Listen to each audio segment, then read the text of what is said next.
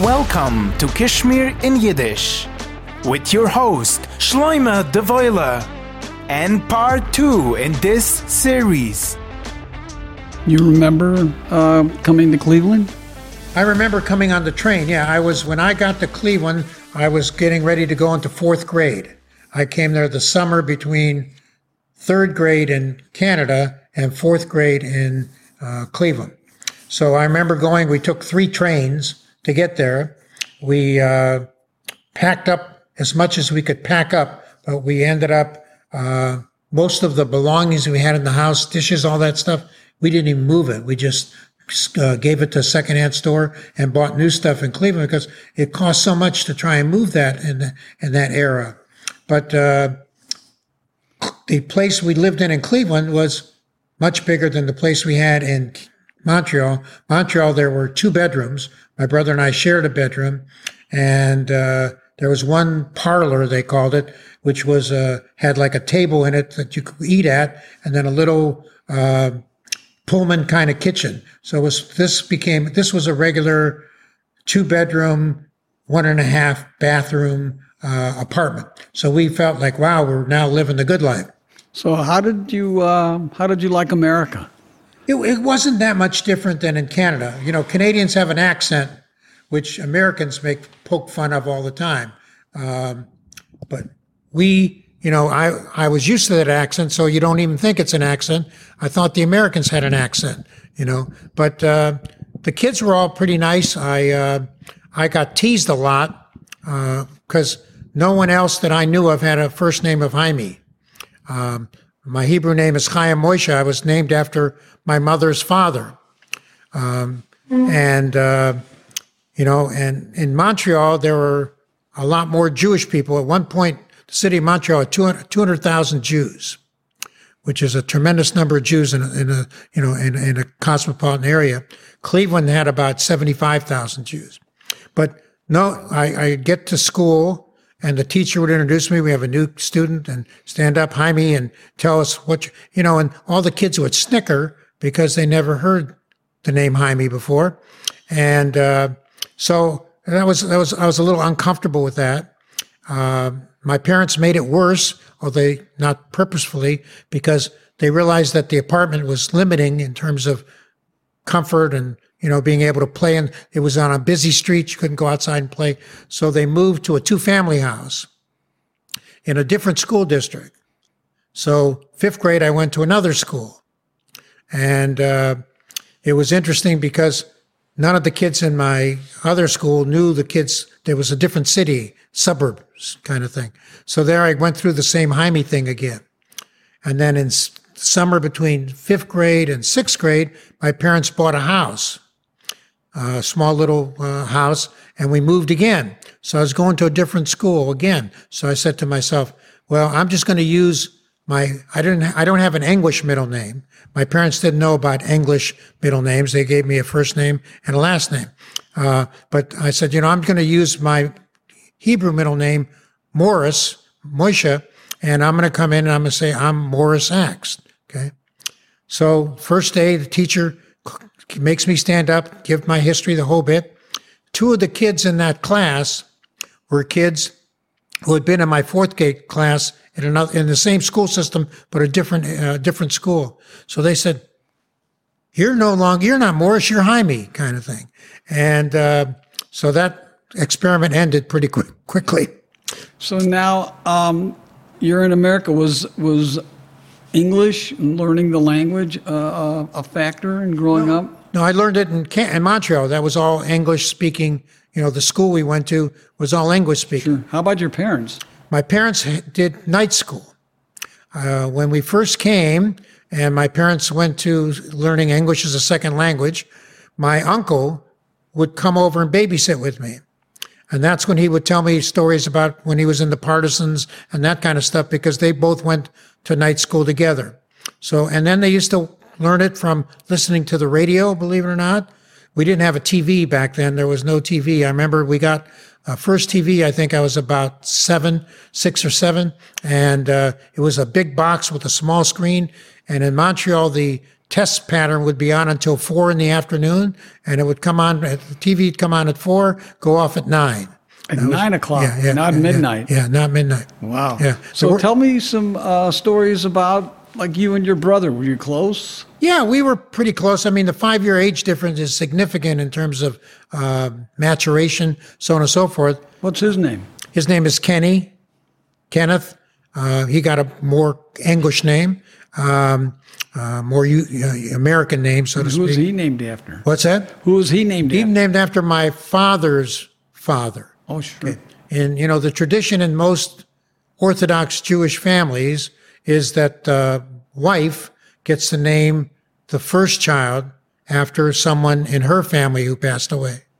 And then the father gets the next one and they kind of go back and forth. The only exception is if there was someone who was really with the two of them as a part of their married life and had just passed away, they might name after that person. Yeah. So tell me about you and your brother. So we used to fool around, play around um, when we were more in Cleveland than in Montreal because he moved to Cleveland when he was two.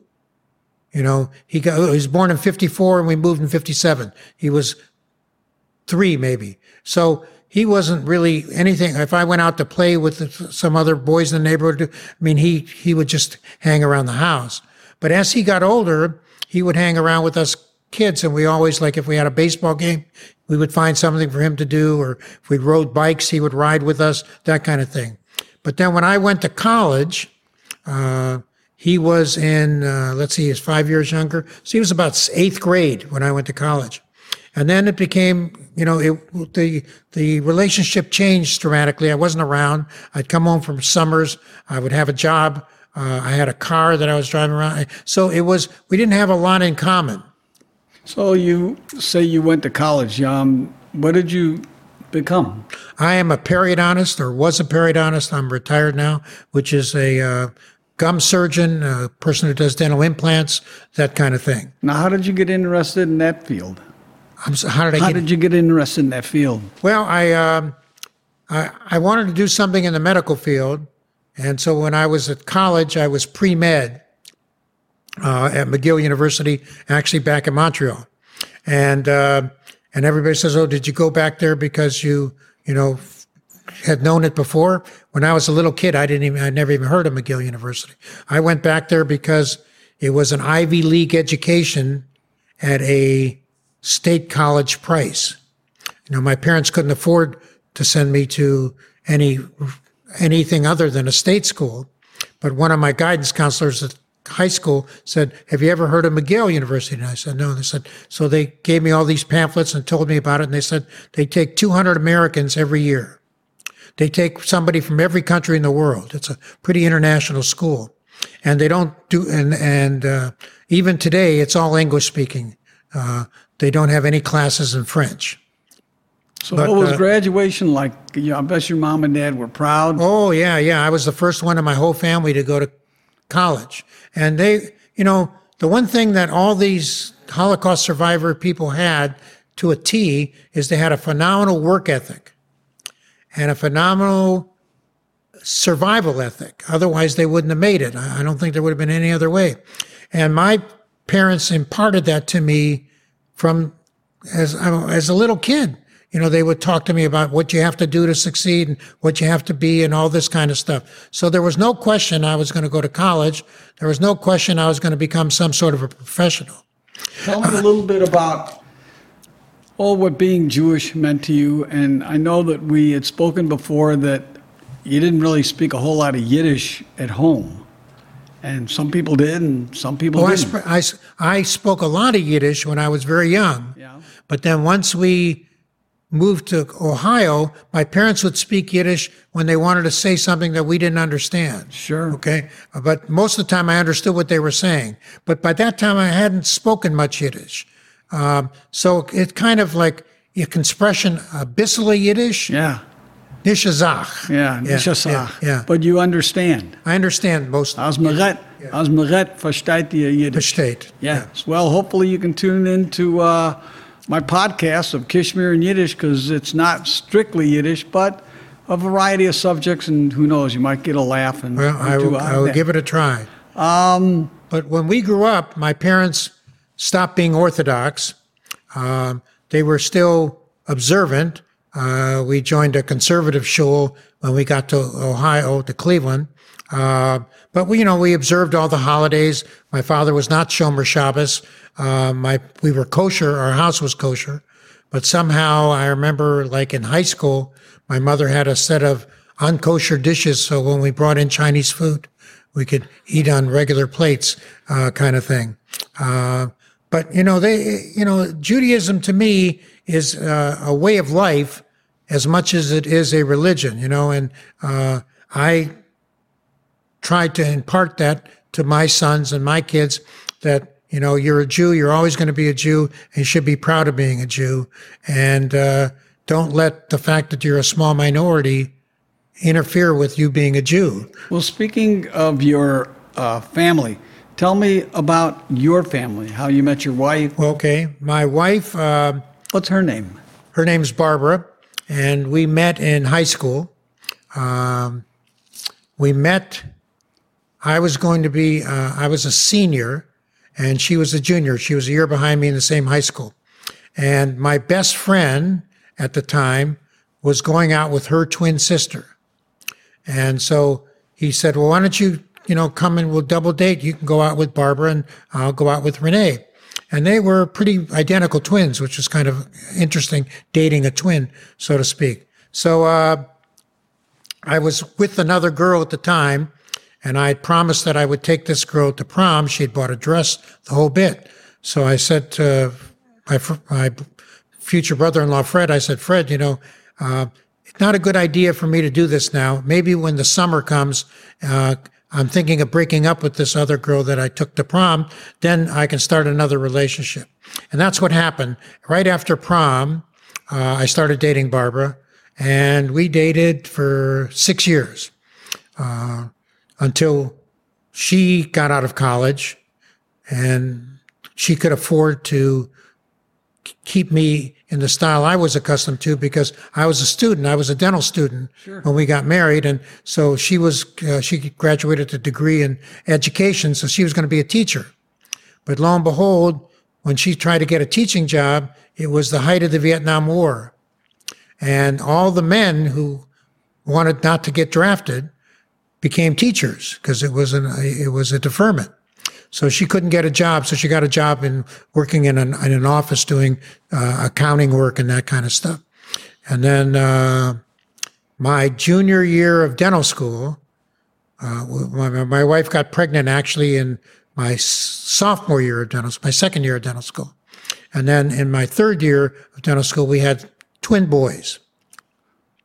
Um, and everybody says, "Oh, was it genetic? Was it that stuff?" Our boys were totally identical because uh, we had DNA analysis done to when they took out the when the babies when they checked the umbilical cord. At that time, they had, they knew what DNA was. They could determine it. My wife and her twin always thought they were identical but they really were not identical. They were pretty close to looking alike, but they had different patterns of how their teeth came in. They had different fingerprint patterns, which is the only way they could tell they were not identical. But so there was no genetics. Identical twins is a freak of nature. It happens once every 37 births and egg splits and you have two identical twins with the same genetic material. So here you are in Canada in dental school? No, at dental school, I went back to Cleveland. I was uh, when I'm talking about uh, we we got married, we, we dated long distance. Uh, uh, we would I would come home for the summers back to Cleveland, and it, we worked out well because I had a job where I worked Tuesday through Friday night. Okay, and then she had a job working at a savings and loan, which was also closed on Monday. So we had Saturday, Sunday, Monday kind of time to be together uh, over the summer.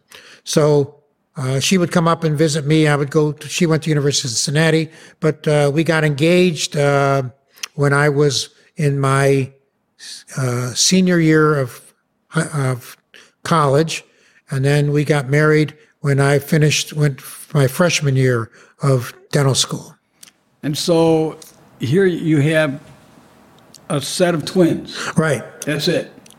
That's that we had Two those- boys. We had two boys. They were. Uh, I was, as I said, I was in my third year of dental school, and so my wife had to quit working because it was more expensive to hire a child care person, and I didn't like the fact that our, our kids wouldn't be reared by. At that time, all, all of our generation was reared by your mother, kind of thing. So, um, so we were very fortunate because both of our parents helped us out in terms of babysitting when my wife had to run errands or do stuff. And, uh, you know, if we wanted to go out on a Saturday night, one of them would come over and, and do that kind of thing. And we survived. I mean, I was, I started working, uh, moonlighting more when I was in dental school. Uh, to make some money, I used to go to the hospital that was right across the street from the dental school at five in the morning and do blood draws for patients because dental school started at eight. So I made some money doing that. I would work at my father's dry cleaning store. Summers, I used to work at UPS. So that's how we kind of did it. And then when I finished dental school, I went on to specialty training. We moved to Philadelphia to do that at University of Pennsylvania. And there I would moonlight. You can now listen, subscribe, rate, send a contact form, or leave a voice message at the theyiddishpodcast.com. That's right, you can ask a question or just say hello, and we may use it on an episode of Kishmir in Yiddish. Just remember theyiddishpodcast.com and tell your friends about Schloymeh. He is a good guy.